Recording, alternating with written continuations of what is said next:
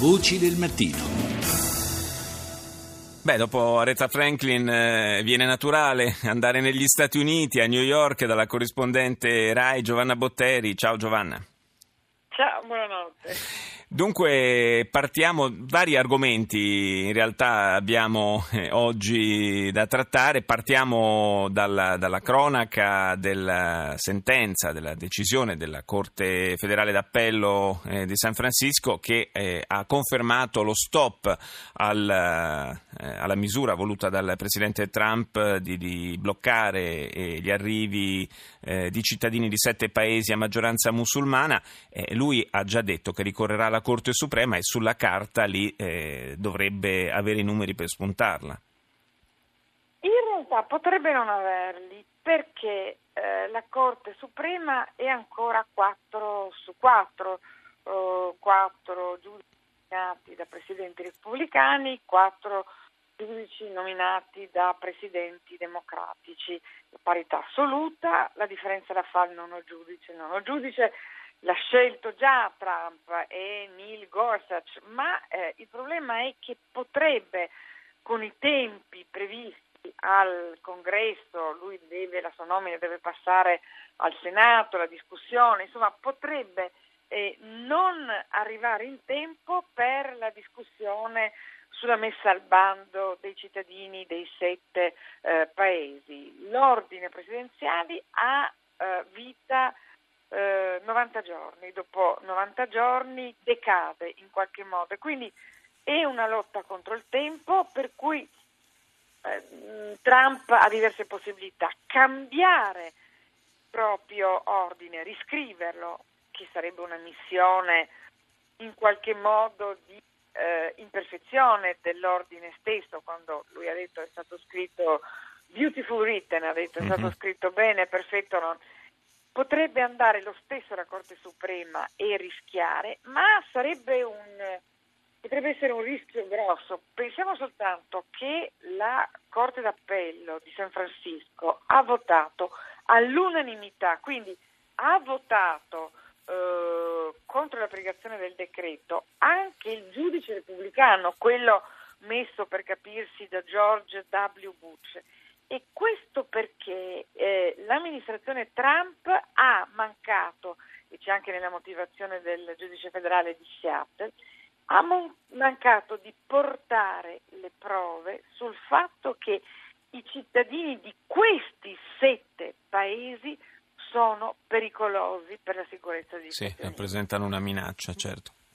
Dunque, eh, questo è un fronte aperto, una battaglia che è molto, molto, molto più politica alla fine che eh, probabilmente che giudiziaria. Eh, oggi è atteso il colloquio, il confronto con il premier giapponese Shinzo Abe, eh, un confronto interessante per, eh, sotto vari punti di vista. Naturalmente eh, sul tavolo ci sono i rapporti strategici e di difesa con, eh, con il Giappone, eh, ma ci sono anche importanti questioni di tipo economico e commerciale.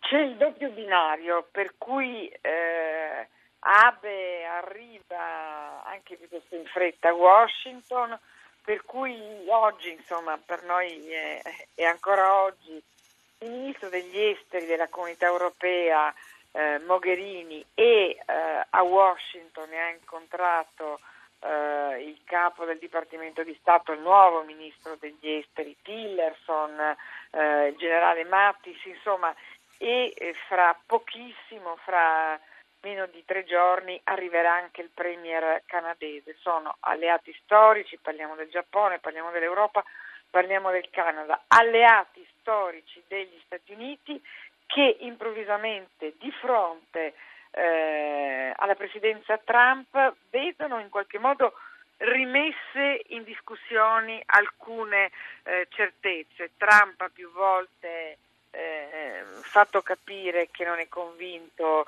eh, della Nato, che non è convinto del finanziare la Nato, che non è convinto del difendere eh, gli alleati e rispetto al Giappone c'è un aggravante e che il Presidente ha eh, già tentato, ha aperto la strada per sfilare gli Stati Uniti dal Trattato di libero scambio eh, paesi del, del sud-est asiatico.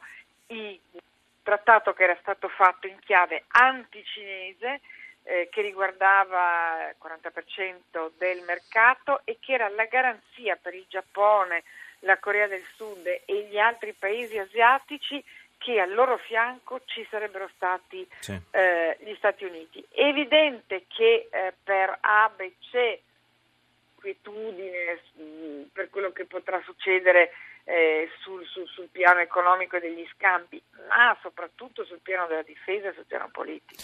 Indubbiamente la politica, per quanto riguarda la politica estera della nuova amministrazione statunitense, il dossier relativo all'estremo oriente è uno di quelli più interessanti da, da seguire nei prossimi mesi. Grazie a Giovanna Botteri per essere stata con noi. Beh, con un'ultima, Dimmi. No, finiamo con un ultimo pettegolezzo.